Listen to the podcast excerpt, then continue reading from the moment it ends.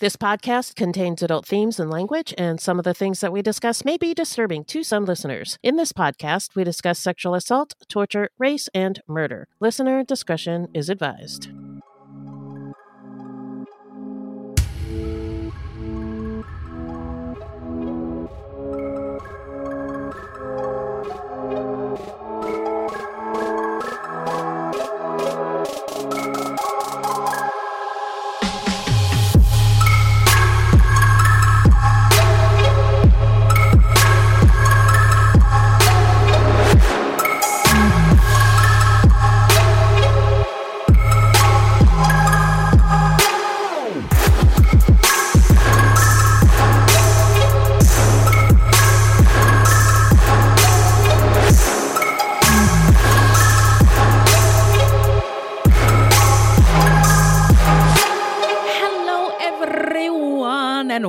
To Fruit Loops, episode 178. Thank you so much for being here with us and for listening. Buiti Binafi to all my Garifuna fam out there, and bienvenidos, bitches. Fruit Loops is a podcast about true crimes committed by people of color and the victims that we don't hear know much about. Contrary to popular belief, not all serial killers are straight, cisgender, white dudes. Let me let me tell you something. Let me tell. I said what I said. I said what I said. Now there are many well documented cases of serial killers of color, and Fruit Loops is a podcast all about them. We will take deep dives into the fascinating lives and crimes of serial killers and true crimes committed by people of color and the victims that the media and entertainment commonly leave out because the news is racist. I said what I said, allegedly, though. And we are Wendy and Beth. She's Wendy, a black Latinx woman, and I'm Beth, and I just happen to be white. Oh, you know what? Look, it it's not her fault. It's not a big deal. She's a wonderful, wonderful person. She's one of the good ones, and we love her so much. Be like Beth. Hashtag be like Beth. We're not journalists, investigators, or psychologists, just a couple of gals interested in true crime. Also, the opinions expressed in this podcast are just that, our opinions. Please send any questions or comments to fruitloopspod at gmail.com or leave us a voicemail at 602 935 6294. and we may feature it on a future episode. Also, our website is fruitloopspod.com, and we use Fruit Loops Pod for all our social media. The footnotes for each episode can be found on our website. Plus, check it out for the different ways that you can support the show and become a Fruit Loops Patreon. You can also support us by supporting our sponsors. Please do. Yeah. Now, who are we talking about today, Beth? Well, today we're talking about Menhaz Zaman, a 23 year old Bangladeshi Canadian who murdered his entire family, all while chatting with his fellow video game players in real time. This was a, a wild case Wild. to Yeah. look into. And um, I know Minnie wasn't involved in the research, but I kept meaning to ask, Minnie, have you heard of this? because isn't she a gamer? Yeah, I should have. She is, and I should have given this case to her, but I actually, I don't know what I was thinking. I should have. Look at given us. one to her. Well, we're all fired. Um, maybe Elon Musk will hire us. But before we get into all that, how you doing? I'm doing good, and I wanted to wish all our fruities out there a happy Thanksgiving. Yes. and a happy Native American Heritage Day. Hell yeah. yeah, in case you didn't know, now you know. It's always the day after Thanksgiving, and fuck Black Friday. yeah what yeah absolutely yes i love i love it um remember to look up what land you might be occupying and learn a little something about the indigenous people who were there before you Yes, um yes. and who are still you know maybe there's something you can um do an activity that you can do um in solidarity and uh to support the indigenous communities around you um i uh found a snake this weekend You that was found fun. a snake? Yep, in the backyard. Um, we're not great at identifying snakes yet, but it could have been a Uh-huh. copperhead. It also could have been a harmless water snake. I don't know which. Um, but you know, one of the first things I purchased when we moved here on Amazon was a snake grabber. Um, Oh, yeah. and so we just picked that little guy up and relocated him somewhere down the street in a neighbor's backyard. So awesome. anyway, um, he's alive, Yeah. just not in my backyard. Not in your backyard anymore. Amen. Now let's get into some listener letters. Oh, oh, oh, oh. angels. Thank you. What's in that bag, Beth? What did they bring us? Well, I wanted to say thanks to Jesse who commented on our YouTube channel. And yeah, we got a YouTube channel. what? Wow. Finally, look at us doing stuff. Thank you, Jesse. yeah, thank you. Wait, um, historically, YouTube comments are not very nice. They're actually some of the worst comments really you can find on the internet. Okay. Oh, Yeah, thank it you, was really nice. Yeah, thank you, Jesse. All right. Well, we got a new Patreon this week, Sam. So, Right Sam, on. this tune is for you. This hip hop air horn is for you. Before I forget. And here goes. Sam. Sam. Sam is a Patreon. I want to be yours, little fruity. Yours and yours alone. And I'm here to thank you, Sammy, for your Patreon. Banana. I'm so stupid. Thank you, Sam. so we're, we're going to take a quick break and get back into the story when we come back.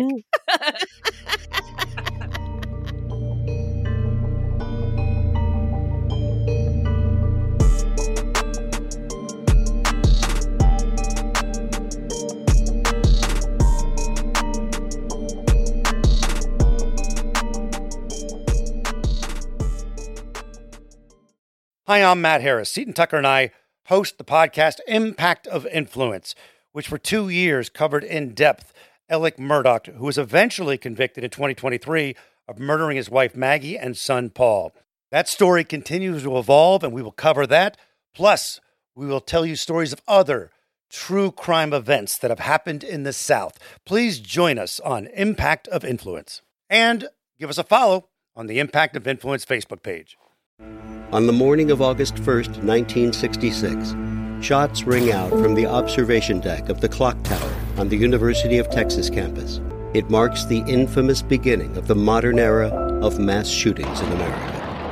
You're listening to Stop the Killing podcast. Join us as we take you behind the crime scene tape to explain global mass shootings and mass attacks. I'm Sarah Ferris, but more importantly, this is Katherine Schweit, the former head of the FBI's active shooter program. I spent five years as the FBI's top executive looking for answers to the mass shooting crisis. I've been at the shooting scenes, I've traced heroic acts of bravery, and I've sat silently and listened to the heart wrenching stories from survivors. Amongst this horror, there is hope. We all hold the key to stop the killing. You just need to know how to unlock the door. Download Stop the Killing and be part of the solution. Search Stop the Killing on Apple, Spotify, and all the usual suspects. All right, we are back. Remind us, Beth, who is our subject today? Our subject today is Menhaz Zaman, a family annihilator in Ontario, Canada. All right. So Toronto is a city in the state of Ontario. Is that right? Correct. Okay. So, yeah, Ontario is a province, which is like our oh, state. Right. Oh, yeah, yeah, yeah. So they just call it a province. got it, got it. And got so it. Toronto is in Ontario, which is in Canada. Okay, got it. And it's pronounced Toronto. That's what the natives say. Toronto. Learn that okay, from Handmaid's. Tale. No problem. right, No problem. I just don't want Toronto Toronto Fruit Loops to come at us with the negative, you know, reviews. They said Toronto wrong. I'm a, Um, am an American white lady. I say Toronto. okay, with that said, let's get into some stats. All right, so as Beth said, he's a family annihilator, and his victims were his mother, grandmother, sister, and father. His mother was Momtaz Begum, 50 years old. His grandmother was Firoza Begum, 70. His sister was Malesa Zaman, 21. His father was Moniruz Zaman, 59. Um, so rest in power to his entire family Yeah. um, and also the community as well. Um, probably this was a difficult, Very affected. yeah, Yeah. absolutely. So, um, thoughts and prayers to everybody in in this uh, individual's wake. Let's get into the setting. Take us there, Beth. Well, the setting is Markham, a city in the regional municipality of York, Ontario, in Canada. It is located about 30 kilometers or 19 miles northeast of downtown Toronto. The area that would become Markham was originally home to First Nations, and the name Canada likely comes from the Huron Iroquois word Kanata, meaning Mm. village or settlement. Ah, well, the area of Markham was first settled by the Iroquois people around 1000 AD. By the 17th century, five different tribes speaking related languages, the Mohawk, Seneca, Cayuga, Onondaga, and Oneida peoples, formed a federation called the Five Iroquois Nations. In 1608, the French founded a colony in Quebec City and from there established settlements along the shores of St. Lawrence River. They began to explore further inland and laid claims to the lands where Markham now stands. In 1663, King Louis XIV decided to make what they called New France into a royal province. Britain and France competed and fought intensely for land and trade on the American continent. But in 1756, the Seven Years' War in Europe began, and the American phase of this conflict, the French and Indian War, settled the fate of New France. In 1763, with Britain's victory in the Seven Years' War with France, the French king ceded his colony of New France to Britain. The province of Quebec was created, which extended to just west of the Ottawa River. Oh my God, I heard a really funny joke about colonization that colonizers' food was so bad that they had to colonize the world just to get extra herbs and spices to make their food better. It's, it's actually true. Yeah. Oh my I mean, what, so- what would we be eating with all those spices, I, you know? I don't know. It's if it doesn't have Lawry's in it, I don't want it. Now, I just thought that that was uh it was I mean, funny. obviously an oversimplification and reductive, but it was hilarious. yeah, um yeah. if you if you know, if you forget all the murder stuff um and ste- theft, it Right. hilarious. the, yeah, rape and yeah, ex- yeah, exactly. Yeah, yeah. that. Hilarious. uh, so the territory to the west of that line, including where Markham stands today, was designated as quote Indian territories, unquote. But the Quebec Act of 1774 extended the boundaries of the province of Quebec westward. In 1783, Britain had to recognize the independence of the new United States of America, and many British loyalists who'd fled from the United States settled in the western part of Quebec territory. That's funny. They were like, ugh, fine. you can be the United States. But we're not fine." staying here. so in 1791, British Parliament passed a constitutional act that divided the territory into two provinces the Eastern Province to be called Lower Canada. Corresponding to what is now the Canadian province of Quebec. That's why they speak France, I think. yes, the first settlers were French. Oh, dear. I should have been paying attention. I'm just kidding. I was. and the western part to be called Upper Canada, corresponding to what is now called the province of Ontario. From 1793 to 1794, the township of Markham, located in Upper Canada, was surveyed into farm lots. Emigres to Markham included a group of German settlers, referred to as the Berczy settlers, Hmm. some Pennsylvania Dutch communities from the United States, and French aristocrats who had fled to Great Britain to escape the upheavals of the French Revolution. This latter group had become a burden on the British government, who, as a result, arranged for their immigration to Upper Canada. LOL. Lol. uh, Goodbye. Bye. they, uh, I'm just imagining. Ah, this is so funny it is, to me. It is, and it's so petty. Am, am I the only one who sees it this way? Like, uh, so uh, it's like a bad breakup. Um, yeah, yeah. they were not well suited to the harsh climate and the remoteness of the area, and eventually most of them sold their holdings. By contrast, the Pennsylvania Dutch settlers, having lived and worked in Pennsylvania, adapted easily to their new country. So, in the early years, Markham as a community had a distinctly German character. The township's many rivers and streams soon supported a water power saw, plus grain and wool mills. Wow! Wow, moving up in the world. Oh my god! Wait, have you been to um? Have you been they to have Toronto? everything. uh, I don't believe I've been to Toronto. I've been to Quebec. Okay. Okay. So in 1837, armed rebellions broke out in both Upper and Lower Canada. French Canadian nationals felt pitted against a British dominated colonial regime. Although the rebellions in Upper and Lower Canada were both defeated militarily the following year, they did result in Upper and Lower Canada being reunited under one single government. British Parliament passed the British North America Act in 1867, and on July 1st, 1867, the provinces of Canada, Nova Scotia, and New Brunswick became one dominion under the name of Canada. Mm. The province of Canada was then split back into two provinces, one called Quebec and the other Ontario. A quick Nova Scotia um, fact is there were African people or black people in Nova Scotia, and they invented hockey in Nova Scotia, the black oh, people. Oh, that's right. That's Mhm, right. Yeah. So, by the middle of the century, most of Markham Township had been cleared of forest and much of the land was under cultivation. Over time, the population increased and specialized industries began to spring up, such as wagon works, tanneries, farm implement manufacturers, and furniture factories. Wow! Fabulous. By 1900, Markham Village had a population of 950. Wow, you can really dance. But railway links and improved connections through telegraph and telephone and the advent of the automobile diminished the industrial role of the township of Markham. Local industries could not compete with the larger factories in Toronto.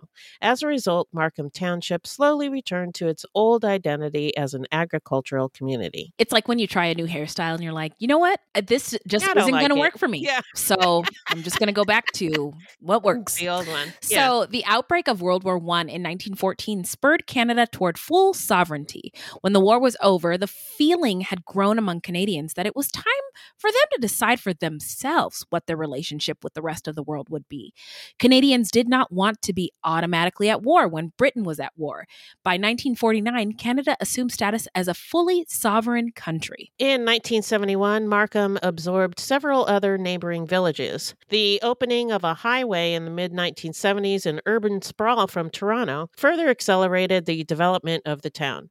Markham achieved city status in 2012 and currently has a population of approximately 340,000 people. Markham's progress has been stimulated by immigration, and the city has, in recent years, attracted a new dynamic and multicultural population. Especially significant in the last quarter century has been immigration from Asia, with almost 30% of Markham's current population being of Chinese origin and 20% from South Asia, with high concentrations of Bangladeshis living in Toronto. There are cultural conflicts between the community's first generation immigrant parents, often high achievers forced to take survival jobs in Canada, and the children raised there.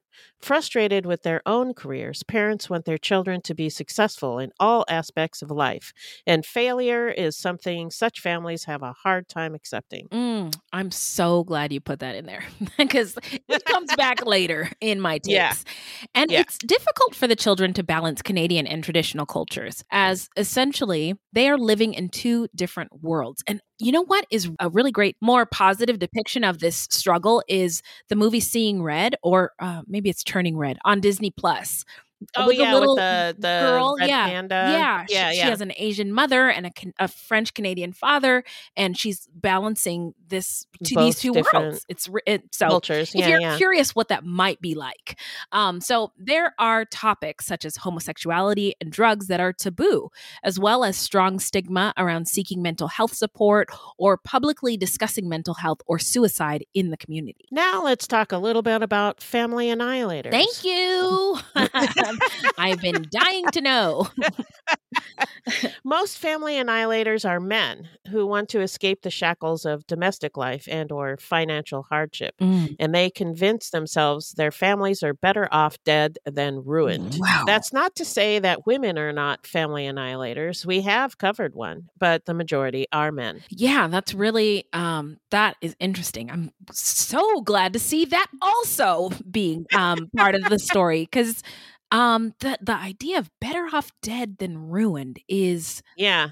Nuts. entirely fabricated by society, right? no, that's yeah, that's yeah. tox- that's toxicity uh and um really awful and has Yeah. horrific consequences. Right. So this follows through on parricide as well. Parricide is the murder of a parent and is more often committed by a son than a daughter. The top five motives for youthful parricide done by someone 24 or younger are issues of control at 38%, issues of money 10%, to stop abuse of self or family 8%, done in a fit of anger at 8%, and wanting a different life at 7%. Sociologist Neil Websdale, director of the Family Violence Institute at Northern Arizona University and an expert on family annihilators, divides these types of perpetrators into two groups. In the first, killers are motivated by revenge.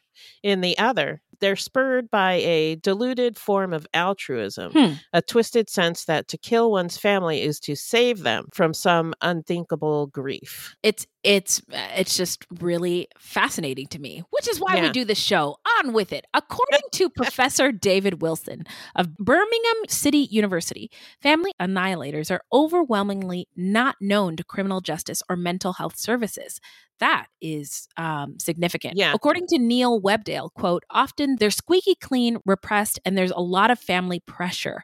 The shame of not doing what one is supposed to do leads to an explosion of violence. There's an element of misguided care, unquote. Hmm.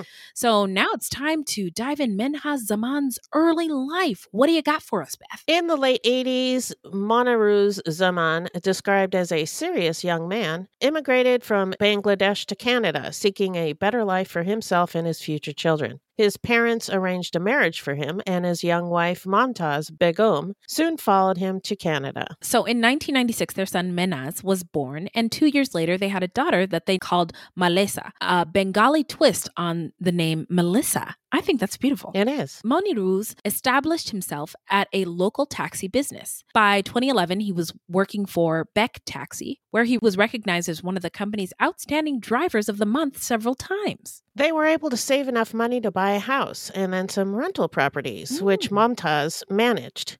They also rented out the basement of their home to tenants.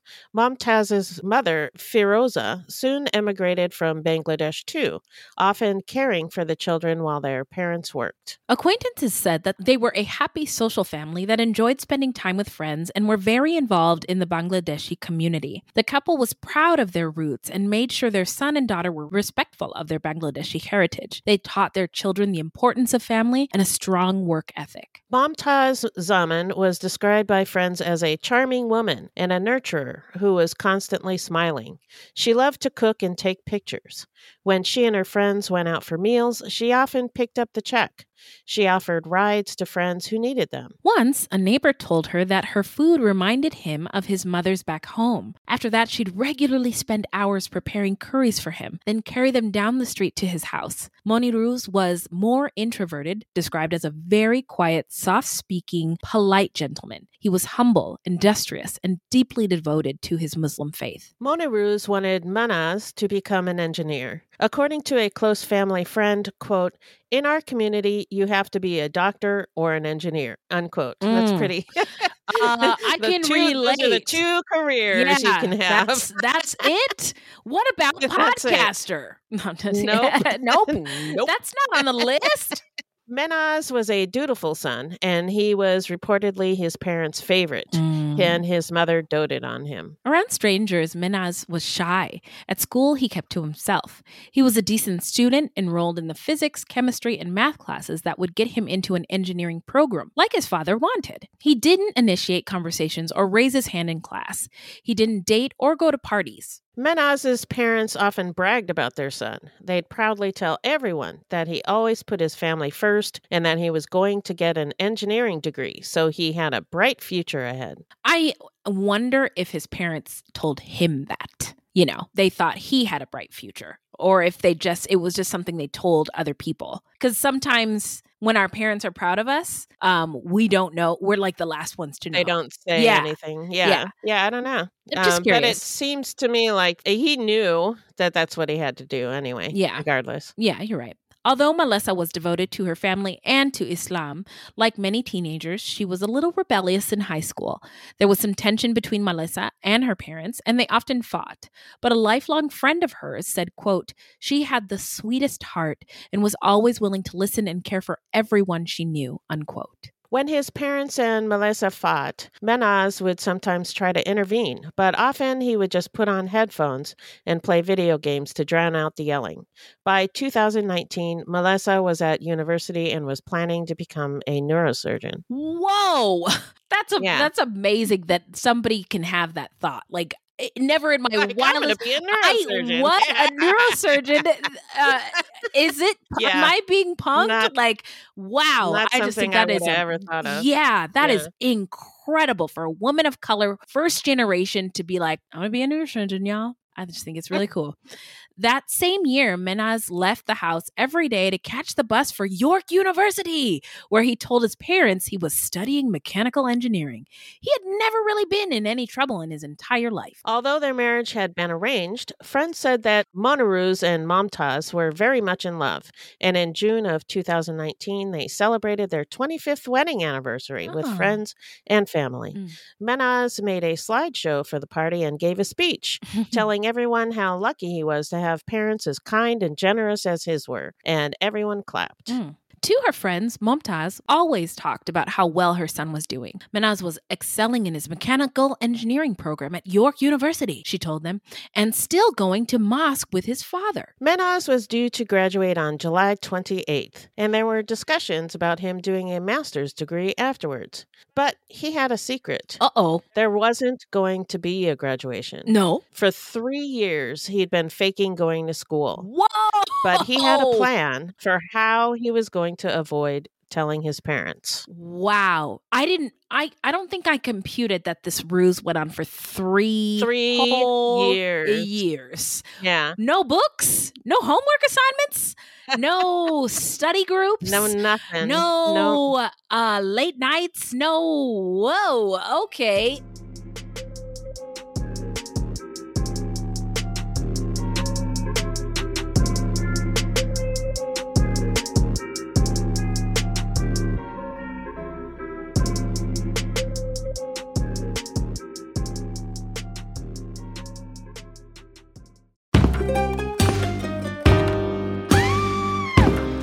Hi, I'm Sean McCabe. And I'm Carrie McCabe. We are, well, married, obviously, but we're also obsessed with the darker side of things. True crime stories, alien abductions, poltergeists. If it leaves you scratching your head and keeping those lights on at night, we want to hear about it. That's why we host the podcast Ain't It Scary with Sean and Carrie. Every week, we bring our listeners a true story guaranteed to send chills down your spine. From history's most brutal serial killers to the mystery of spontaneous human combustion. Yep, lots of these stories leave unanswered questions behind, and you'll get to poke through the rubble of the evidence with a hardened skeptic, and Someone whose mind is more open to fun. yeah, that's what I was gonna say. You can find Ain't It Scary with Sean and Carrie wherever you get your podcasts and on social media at Ain't It Scary. Come play with us.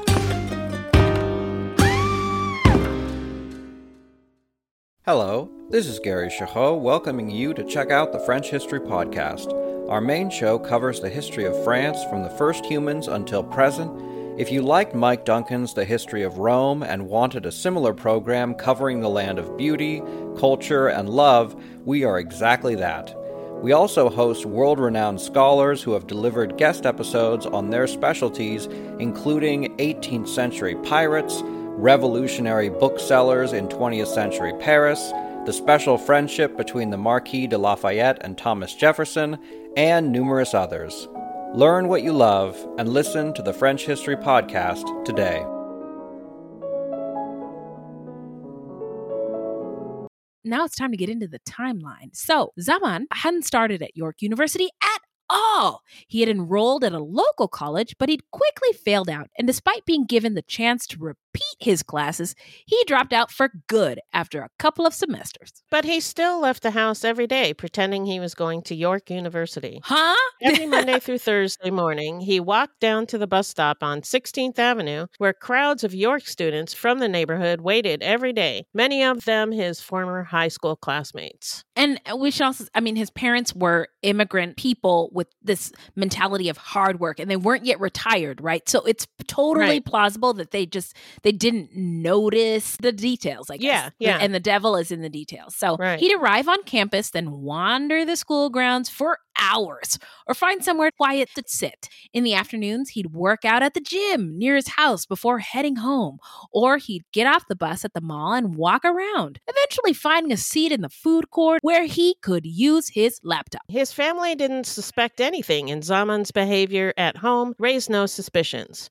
He told his parents he had a full scholarship and that he earned excellent grades. At the same time, he was growing disillusioned with Islam, and he identified himself online as an atheist. Oh, I was also just going to say another thing in my experience um, as uh, the kid of an immigrant is like your scholarship funds, your grades, all that stuff. Your parents just want to know that it's okay, right? They're not checking the grades, they're not calling the financial aid offices. Like you have to take care of that stuff yourself and just get it done, right? So I just wanted to point that. Yeah, I was I was curious about that because my parents were super nosy. Yeah.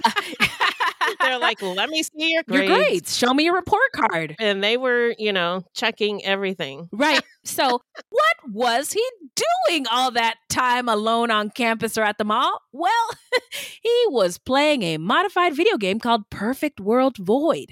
Perfect World is a multiplayer online role playing game developed by a Chinese online gaming company. It's been online since 2006 with international servers since 2008. It's easily accessible and international, so people from all over the world play it. It's heavily influenced by Chinese mythology and set in the mythical world of Pangu. Characters are highly customizable, which players really like. And private servers allow for modifications of the game, and Perfect World Void was one modification of the game on a private server. Zaman was spending so much time on Perfect World Void that some friends say he'd be playing when they logged off to go to sleep at night and still be there when they logged back on in the morning. What? Wow. What? Mullen Ayub, whose username was Maroon, a software engineering student from Israel, ran the server.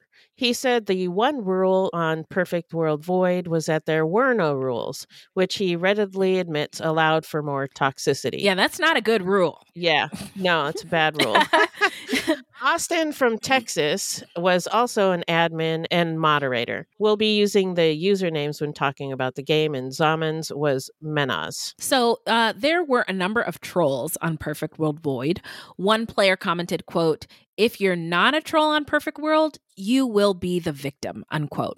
Female players often use masculine names and characters because you know how women are treated on the internet and on video games in particular. Remember Gamergate? Um, yeah, or just yeah, we're treated like everyday life Yeah. on the internet. Yeah. um, Yep. yeah, women are not safe on the internet. Yeah, there was a forum that I used to post on back in the day when everybody posted on forums. Oh, And the men got so like nasty. nasty and awful that after a while there were no women on the forum anymore. Wow. And it happened so gradually that I don't think people noticed until, you know, the women Like, were all gone. All of a sudden, they looked up and they're like, yeah, they're like, Where's all where where are all the women at? I- Yeah, I- yeah, you trolled us all off. Yeah, well, that's so interesting that it's almost like in my mind, what did you what do you expect to happen when you troll people? And you if you Yeah. if you want a place to be like fun and safe and cool, like if you make it not that, then would you Yeah. want to be on it if you are a troll? Like and what we know about trolls is they tend to be really unhappy people on the Yes. inside. And Yes. so Unhappy and angry. Yeah. Yes. Thank you for sharing your internet truth with us, Beth.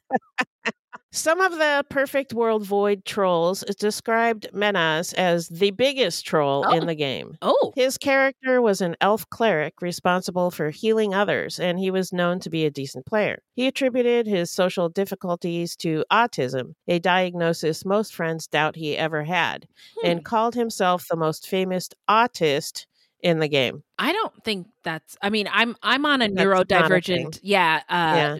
journey myself, and I um don't think that's how they refer to themselves in the within the community. So No. clearly he's a big fat liar. So his trolling was initially described by players as lighthearted.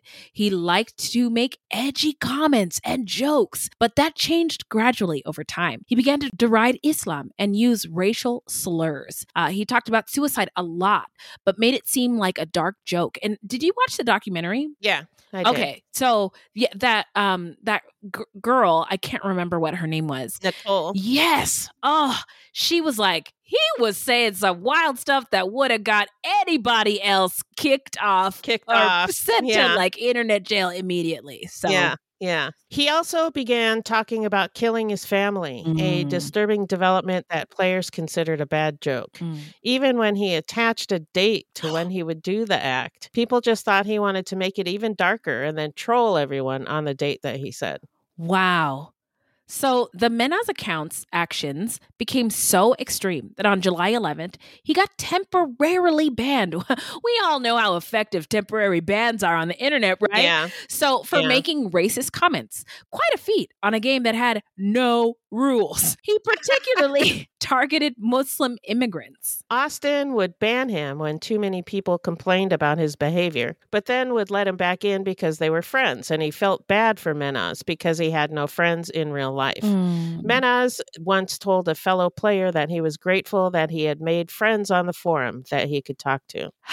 I see all the humanity around a- a- and the people around him, but I um I don't know what to make of all this. So Yeah. Discord is software used by hundreds of millions of gamers around the world to communicate online. And a lot of communications between players on PWV, Perfect World Void, was on Discord. Menhaz talked about leaving the game. When his friends asked where he'd go instead, he replied, quote, Perfect World Jail. Gonna kill my parents and go to jail, yo, unquote. Not I, I I'm not gonna turn that Mm. into a drop because it's not cool. Uh, and his Yeah. friends just shrugged it off. He changed his online handle in Perfect World Void to Subhuman Mm. and then Don't Deserve Life. Whoa. He spoke to his friends online about killing himself, always framing his comments as jokes. His fellow gamers were never really sure whether or not to take him seriously. So his comments had always been like problematic, but things really ramp up like after his parents' anniversary, July 11th, Yeah. and now we cut Yep. to July 25th. Mena said in a group chat, I'm here just to have fun, and posted random pictures from the game. Then he said that his life was about to end because someone had tipped off the authorities regarding some sort of plan that he had hatched. Nobody realized what it meant. After that, the Menhaz account went quiet. On July 27th, 2019, it being summer, a lot of people were playing on the Perfect World Void server. They remember Menhaz was just acting normal, playing the game and joking around. Zaman's dad was at work, and his sister was at her part time job at a grocery store. Momtaz's mother, Firoza, who had her own apartment in Toronto, was visiting the family that weekend. Mother and daughter were napping around 3 p.m. when Menhaz killed his mother by hitting her with a crowbar, then slitting her throat with a kitchen knife. Yikes. Then he did the same thing to his grandmother. Mm. Yeah. Yeah. After the two murders, Zaman waited for the return of his sister and father, spending his time playing video games and napping. One Perfect World Void member, John, noticed that Menhaz had grown particularly quiet, and around 10 p.m., he sent a chat to check up on him. Menhaz told John in a Discord message that he had killed mother and grandmother and sent graphic pictures of two women on the ground covered in blood. John thought he was trolling, but he was disturbed by the photos. He started a different Discord chat with other Perfect World Void players and asked people to check if the photos could be found on the internet. He thought that Menhaz had pulled the images from the internet as part of a bad joke. I think any of us would have been like, that, yeah. haha, okay, bro. Uh, Did you post on uh, forums when they were popular? I, I- I mean, if you consider Black Pa- Planet and MySpace um, forums, yes. forums. so there was always somebody who was playing some kind of joke like they would fake that they were like a family member and say that the person died and then it would turn out that they didn't die. Yeah, there What? was That always shit happened like a that lot? going on. A lot. I'm Yeah. concerned. Our culture. So I can totally see these people being like, "Yeah, this guy's full of shit." Oh you know? Oh my god! I didn't. I guess I didn't realize. I, I I'm new to this culture, Beth. So thank you for illuminating that for us. I did not No, realize. this was in the like early 2000s Yeah. when I was posting. So Yeah. that's what was going on then. Yeah. I, I I've never really posted or used Discord, so I don't really know yeah, what goes I don't there. use Discord either, but I know that it, Discord is still a very active place Uh, yeah. on the internet. But uh, yeah. never in my wildest dreams did I imagine I would see a murder unfold. Yeah. um, or multiple murders. Yeah. yeah. So Yeah. here we go. So the group searched in vain to find the photos on the internet, doing Google searches and other image searches, but could not find them anywhere. Slowly, it dawned on the players that Menhaz might be telling the truth. The gamers were, for the moment, the only people in the world who knew about the homicides. Then Menhaz said he was going to kill his sister when she came home from work in about five minutes. Oh my God. So the gamers panicked and they decided to act. So they're working together. They're trying to, uh, you know, uh, track the person behind the Menhaz account's real world address in order to alert the police, try to save his sister. What's the IP address? What's the IP address? Call the, but they didn't know his real name and they didn't even know what country he lived in. So they attempted to learn more about him by going through old chats. But they were unable to save his sister. Hmm. When Melissa came home from work at around 11 p.m., Zaman struck her over the head with a crowbar, leaving her to bleed out on the floor. He then sent a picture of her dead body over chat, still wearing her name tag, which was pinned to her work shirt. Mm. To prove that it was his family that he had slain, and I don't know why he felt the need to say, I'm going to do bad stuff, and then prove to you guys I'm going to do bad stuff. Uh, Mena shared a photo of the family together while they were alive. Cutting what appeared to be a birthday cake. He then told John and the others that he was, quote, waiting for his dad to come home to kill him in about an hour, unquote. By then, the gamers not only believed the murders were real, but they were ongoing and they had only an hour to prevent the next death. They tried to keep him on the computer and talking. They asked him why he did it, why he didn't confide in anyone, why he felt like murder was the only way out. And they were trying to keep him talking so that he wouldn't murder his father. Mm. So in response, Zaman wrote, quote, It's been my plan for three years.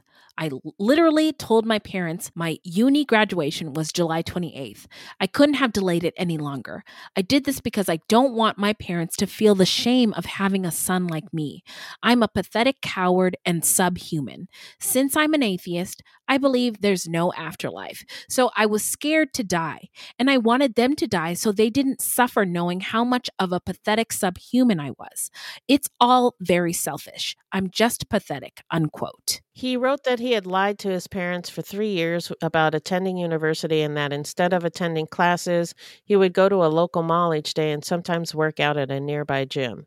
He wrote that he became depressed, became an atheist, and ultimately created this plan. So it's all coming out. The truth is all Yeah. coming out. But the truth Yeah. could have come out like before. a lot earlier. he- yeah. I mean, Yeah. yeah. So, as some of the gamers attempted to keep him busy chatting, others were trying to figure out who he was and where he lived. Austin called 911 in Texas, but they couldn't help. One gamer who lived in Tunisia called Crime Stoppers International, Finally, by tracking down his IP address, they figured out that he lived in Toronto, Canada, but they still didn't know where in Toronto nor his full name. Around midnight, Zaman saw the headlights of his father's taxi swing into the driveway and heard the garage door open. He stepped away from his computer and confronted his father in the garage, bludgeoning him with the same crowbar he'd used to attack his other family members. Then he returned to his computer and wrote, quote, I've just slaughtered my entire family, unquote. Oh, well, that's not something you see every day. I choose to kill them instead out of my own cowardice. I know it might sound confusing, but what's done is done, and what had been planned has been concluded. He then said he would be turning himself in, writing, I deserve punishment. Uh, yeah, you do. Yeah. A user in Minnesota was able to contact Toronto police, who alerted York Regional Police, but it took them most of the day to track down Zaman's location in Markham. Now we're going to get into the investigation and the arrest. Hit it, Beth. At around 3 p.m., police officers knocked on the front door to do a wellness check of the family. Menhaz wrote to his friends on Discord, quote, The police are here. Goodbye, unquote, before signing off one last time. Wow. And I think that was the last message he ever Yep. posted. He ever posted. Yep. So, York Regional Police arrested Menhaz Zaman at the scene and charged him with four counts of first degree murder. The autopsy showed that Zaman initially hit each of the four victims, likely with a crowbar, and then slit their throats. Now, we're going to get into the trial.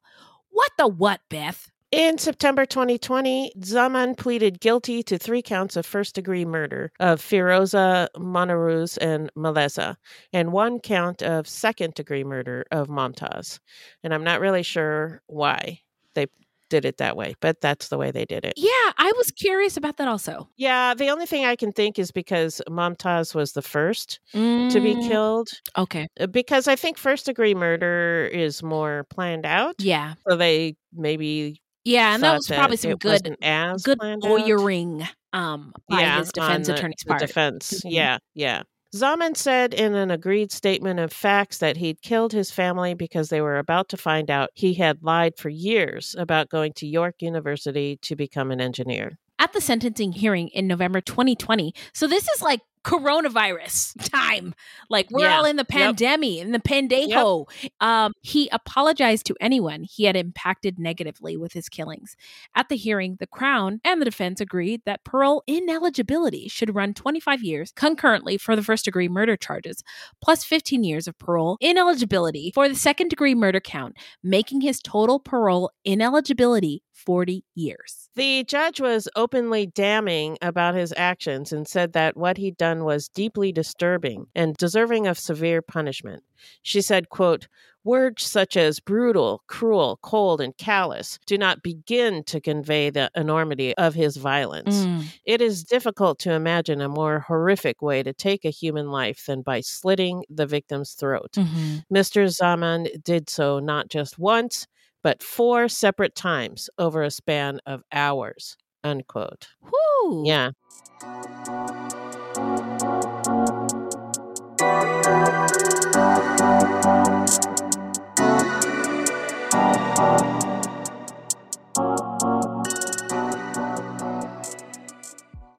Three AM, the comedy horror podcast that holds weekly gatherings around the campfire. Let me tell you what you're gonna get. You're gonna hear stories about demonic possessions, prison stabbings, skinwalkers, glitches in the Matrix, cult leaders, missing 411, night marchers, Operation Paperclip, Mesopotamian devil worship, and so many monsters it'll give Kanye West a runaway for his money. Pop and meme culture also aren't off topic. A camp where laughs and scares are constantly competing for first place. We're just a group of friends trying to bust each other's balls, find the best stories, and expand the circle in the process. 3 a.m., the comedy horror podcast not for the faint or fragile of heart. Let's go. So now we're going to get into where are they now? Well, I'll tell you. Zaman is currently serving his prison sentence at Central East Correctional Center. Aka Lindsay Jail in Lindsay, Lohan, Ontario. Just kidding. It's just regular Lindsay, Ontario. He is expected to live in the prison without the possibility of parole until 2060. He'll be 64 years old when he is first eligible to apply for parole. The murder sent a current of fear through the Bangladeshi Canadian community about the clash between traditional expectations and the realities of immigrant children growing up in North America. Many of the family's friends had thought of Menhaz as an ideal child. Yeah, and I, just those two words make me really uncomfortable. Like ideal child. Nobody wants to be the ideal child. Nobody wants that. No, and It's too much pressure. it's too much, and, and and it's what is it? It's not even a real thing. yeah, we it's just not want real. children to be like happy, healthy humans. Yeah, that's what I want. Right. I, so it, it um, it's interesting. So a couple of weeks after the murders, their friends came together in Taylor Creek Park for a picnic, the way they had so often with Moniruz and Momtaz before, the, to mourn the family. They gathered together to pray. The parents were scared. Could anything have have been done to prevent his crimes? Were they overlooking signs of distress in their own children? Mm. Two months after the murders, 30 of Zaman's friends and neighbors attended a seminar held by the Vision Infinite Foundation. The organization is meant to help the Bangladeshi Canadian community with health and career related issues. That's pretty cool that there's something like That's that in Canada, cool. Canada for the Yeah. community. Um, it's run by Shahid Khander, who lives around the corner from the Zaman's former home. The seminar was designed to address the communication gap between kids and parents. Yeah, there's a huge generational gap between Yeah. your yeah. immigrant parents and you, and with a psychiatrist and psychologist on hand to answer questions. So now we're going to get into what we think made him snap and our takeaways. What do you think, Beth, my friend? Well, we don't really need to speculate about it because he told us. Right? Yeah. Mhm. He said, I wanted them to die so that they didn't suffer knowing how much of a pathetic subhuman I was. It's Yeah. all very selfish. Mhm, mhm. and it it was very selfish. He obviously had self esteem issues Yeah. and uh, just couldn't handle it when his lies were going to be exposed. Um, I can't relate to the murder part. Yeah. But I can relate to the part about not wanting to tell your parents that you fucked up. Yeah. you know? Oh, yeah. Yeah. And he was planning this for three years. Yeah. So it was three years Mhm. of feeling bad about yourself because you're fucking up and you're not You're not doing, doing, anything yeah. about it and Yeah. you're not talking to anybody about it you're living a fake life for three years Yeah. so I Yeah. think there. It, it, would you call him a sociopath or a psychopath? What? i don't know because the murders are so awful Yeah, there's pretty and gruesome. to be able to do that i Mhm. don't know what has to be wrong with you to be able to do that Yeah. um but yeah i don't know i don't know Yeah, it it all seems um like uh I was under the impression I I agree with you completely. Um but the word that comes to mind is twisted and he you know I remember learning about the word facade and he put this weird facade on for he was one character on the internet. He was another character with his family and another character in the world. And then they Right. didn't jive and it was none of maybe none of them talked to the None other of them ones. talked to the other ones, and it, it was like it was too much. When the big Yeah. reveal was going to come, that was it was just too. It was too much. much. Yeah. And I, you know, I've been very honest on the show about I've had struggles with suicidal thoughts and feelings, etc. Um, but I've been lucky enough to have support. Um, but his, I, I just wonder, what would we say? Would we call him his actions selfish if he had just killed himself? I'm wondering. Right. I don't know. I just, it was a thought that I had, and I'm just putting it out there.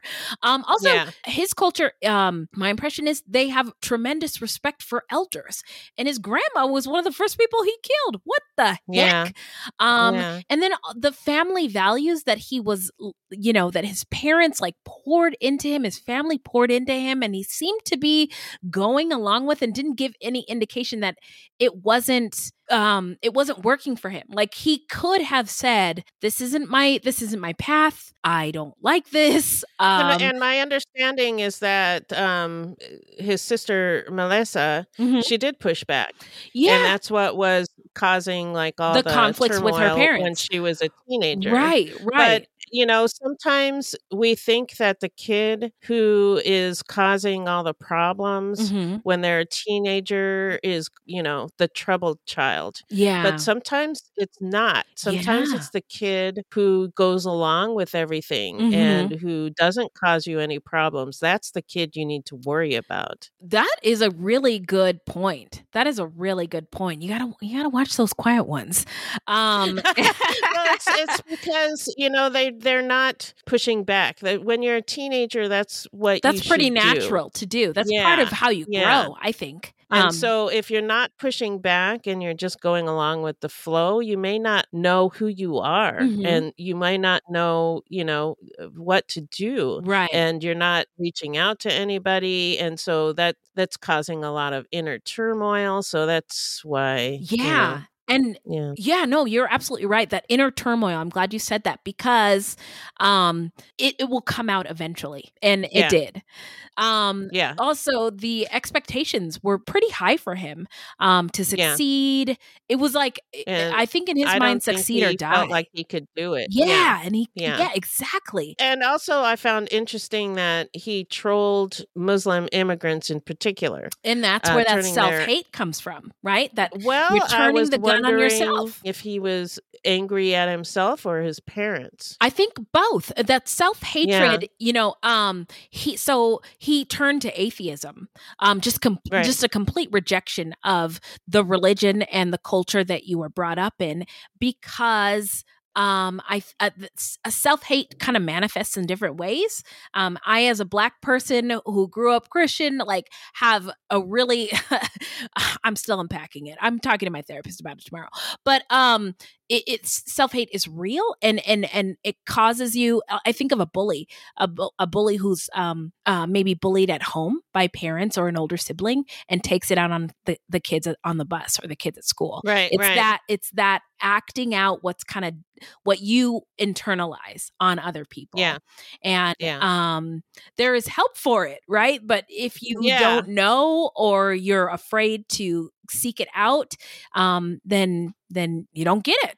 Um Yeah. and so uh i uh think that was a contributing factor. I, I was also struck by in watching the documentary how people who people who are customarily ignored in society the people on the internet the, the gamers who um are able to these introverts who really in my in my they they felt like superheroes to me um like the woman who i can't remember her name but you know she's Nicole. maybe not nicole maybe not conventionally beautiful um the people of color the people in countries that we might hear the country's name and think oh well, I don't want to mess with that. You know what I mean? As Americans. Yeah. Um, but who acted heroically and with great humanity and care in real life to try to defeat this Yeah. um doing everything they could doing to everything try they could, and yeah. stop this. yeah, and I thought and then when they couldn't stop it, then uh, you know at least to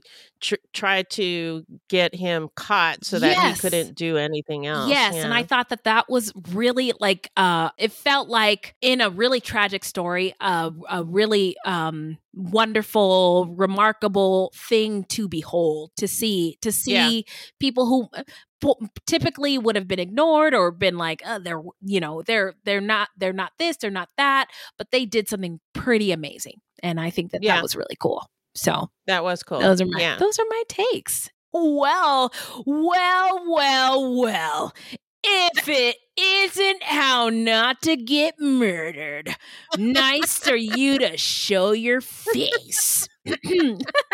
uh, just kidding. Um, if you love true crime and you don't want to die, here's a tip for you. this segment is not intended to be victim blaming. We thought of this segment because I read somewhere that a lot of people listen to true crime because they want to know what they can do to be safer. This is not meant to blame the victims, it's just learning from other people's experiences. Ooh, for Rand, you got a whole of tips because it's Robin season. It's the holidays. It's Robin It's season. Robin Yep, it's- season. It is. All so right, what we do you got, got? some holiday safety tips for you. Love it. Love it. So uh here they go. Okay. Make sure all doors and windows have secondary locks like window pins, Mm. deadbolts, dowels, etc. and use them. yes. Don't hide spare keys in mailboxes or planters or under doormats. This drives me nuts. Not Don't during do it, Robin guys. season. Not during Nope, Robin nope. season. Nope.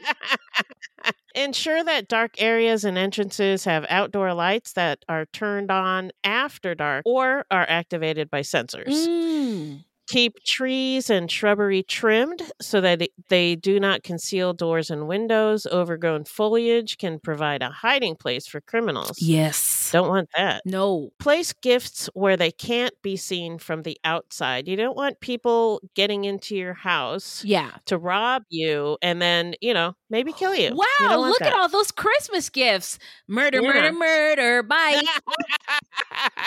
Use caution anytime there's a stranger at your door. Be suspicious of unexpected sale calls or deliveries. Absolutely. Ask for identification. hmm Um, or yeah, Yeah, uh, thank know, you. Don't Yes. open the door until you know you know who it is. Mm-hmm. Mm-hmm. And if you know if somebody comes to your door and they say, you know, I need help with my car or something, uh, you know, you can say, I'll call a number for you. Yeah. Or I'll call AAA. Yep. I will call 911. but Yep. Don't open your door. Thank you. Yes. Don't advertise expensive toys, electronics, or other gifts received by leaving the boxes out for garbage collection. this one drives me nuts.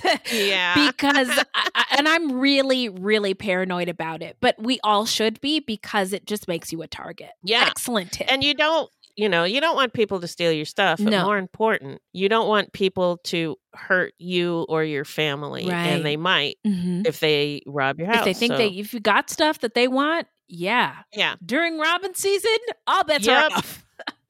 So compress large boxes um, maybe turn them inside out so you can't tell what they are or place them in black garbage bags for pickup Yeah, Yeah. yeah, Or um, one thing we did when we, we were living in an apartment for a little while while we were um, getting situated here, and we put our boxes in like other people's dumpsters. I know you can't get in trouble for that, but I mean, what else I've is done a that dumpster before, too. for? Yeah. so yeah if you can um, throw them away at school or throw the boxes away at work or throw the boxes away at a car wash or somewhere and make sure nobody's following you when you leave. Yeah. Thumbs up. Um all right. Well now it's shout out time where we shout out any content by people of color or about people of color or any other marginalized folks in the world or any true crime goodies. This is a bipoc story okay. and it's called From Scratch on Netflix. Have you watched it? i haven't. Oh my god, it's like a marshmallow for your eyes and it like tugs on your heartstrings and I was not interested in it because the the thumbnail on my Netflix was Zoe Sald- Saldana who um I have had mixed feelings about since she decided she could play Nina Simone. Now anyway, do you know who Zoe Saldana is? The the lady from Avatar? i do Okay yeah yeah and she's awful light skinned. And Nina Simone is very dark, and she believed okay okay that it was appropriate um, for her, For her to, to portray her. a very Okay. dark skinned black woman. And some black people never forgave her. I am not that Oh. petty, okay? So, Okay. and I don't hold grudges. So, anyway, but Black Twitter was like, I'm sobbing. And, uh, I was like, what is going on over here? So I tuned in. I'm like four episodes in, and it's this romance between this chef from Italy, and he is so yummy and cooks the Yeah. yummiest food. okay you got and me he's you in got me love with Zoe Saldana, and they're both like young and pursuing their dreams and on this life journey of love and food and resilience and the the um dynamic between the Italian culture and apparently Sicilians are like the um bottom of the caste systems in Italy, which I didn't know. Oh, Um, I didn't know and so he's. Sicilian and she's Black American. And so, oh my God, it, it is just so fun. And so it's starring Zoe Saldana, Eugenio Mastrandrea, and Keith David. He's the dad who's always like, oh, son, if he ain't got Lawry's on it, I don't want it. That guy. So anyway, it's really, it's so far, I'm really loving it. So what do you got? It sounds fun. Yeah, Yeah, I'll have to fun. check that It's fun. out. So I wanted to shout out Internet Hate Machine podcast. Oh, Bridget Todd. Yes. Yeah. Oh, I love her. Do you know she follows us? No, it, does she? Oh yeah, because I've I've messaged her like Bridget Todd. We're Holy on the same like wavelength. Hello, be my I best friend. that. Holy Um, shit. Yeah. So anyway. So yeah, she'll like this. So Bridget Todd explains how bad actors use the internet to target and silence marginalized people, especially black women. Bridget Mhm. talks about people who have been targets of coordinated attacks, activists who are fighting back, and experts to help break down the agenda behind it. And it's, it's really good and it's really interesting and informative. Oh, so I'm so I'm so glad Bridget Todd is on the internet, like exposing this. I can't believe nobody thought of this before because this happens Yeah. to women so much, so relevant. to- time. yes, and yeah. oh man, thank you so much for shouting that out. So we've got from scratch on Netflix and Internet Hate Machine, a podcast by Bridget Todd, wherever you get your podcasts. No, it's the end. no. oh no. It's okay. We'll be back next week. Beth, Beth. I'll see you in two days for extra All extra. my life I had to pod. A girl ain't safe in a room full of pods. I had to fight my podcaster. I had to fight that podcaster. Oh Lord. But in the meantime, Beth, where can the people find us? I'm sorry. Like holding the walls. You, uh, you really should. We really should start video because I get so crazy during this. you would, my, my mom would be ashamed. Anyway, where can the people find us, Beth? Are you okay over there, Beth? yeah, are you okay? I'm dying. I'm dying. Oh, I love it. I'm to sleep so good knowing that you. I made you laugh so hard. That's my Oprah Winfrey impression That's from the movie The. Color Purple. Thank you. I've been practicing yes. since I was eight. I recognized You it. did? I did. okay, I'll stop. Our website is fruitloopspod.com and we use Fruit Loops Pod for all of our social media. Join our discussion on Facebook at Fruit Loops Pod Discussion. If you want to support the show, you can send us a donation on the Cash App. Just Google Fruit Loops Pod Cash App, or you can become a monthly patron through Patreon. And as always, we have merch for sale on our website. That's right. This is a weekly podcast, and new episodes drop every Thursday. So until next time, look alive, y'all. It's crazy out there.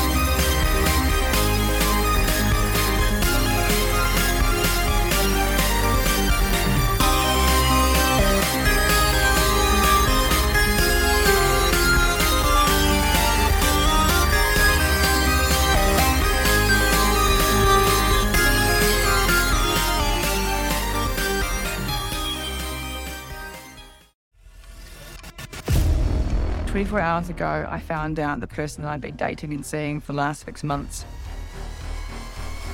as a con man. That is my sister Emma. Andrew Tonks's lies had been so convincing, she'd invested $300,000 with him. However, the tables were about to turn on Andrew. What he didn't know was that Emma had discovered his real identity. But to get any chance of justice, Emma had to act like it was business as usual. Coming up in this series, and that's when murder all this stuff goes through my mind. I'm really, really scared. I'm assuming Sarah has watched too much Netflix and figures I've been defrauding you. Couldn't be further from the truth. That's what this was a real life story that seems so unbelievable, but it was actually true. A true story that all starts with one simple swipe to the right. I'm Sarah Ferris. And I'm Emma Ferris, and this is my story Conning the Con.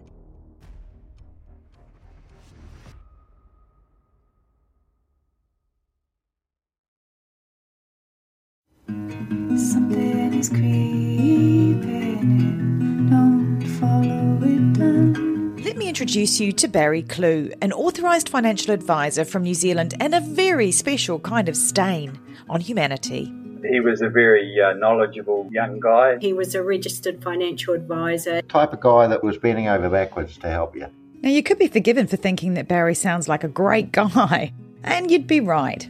Well, right up until the point when you're wrong. It was all fictitious. You stole from my son who has a disability. Chris never knew. He died believing that we're all taken care of. A psychopath is somebody who lacks empathy, acts impulsively. I think there's a strong case that Barry might be all of those things, actually. To find out how Barry Kloogh stole over $15 million from 81 victims, subscribe to Clueless, the long con. That's Clueless, spelt K L O O G H L E S S.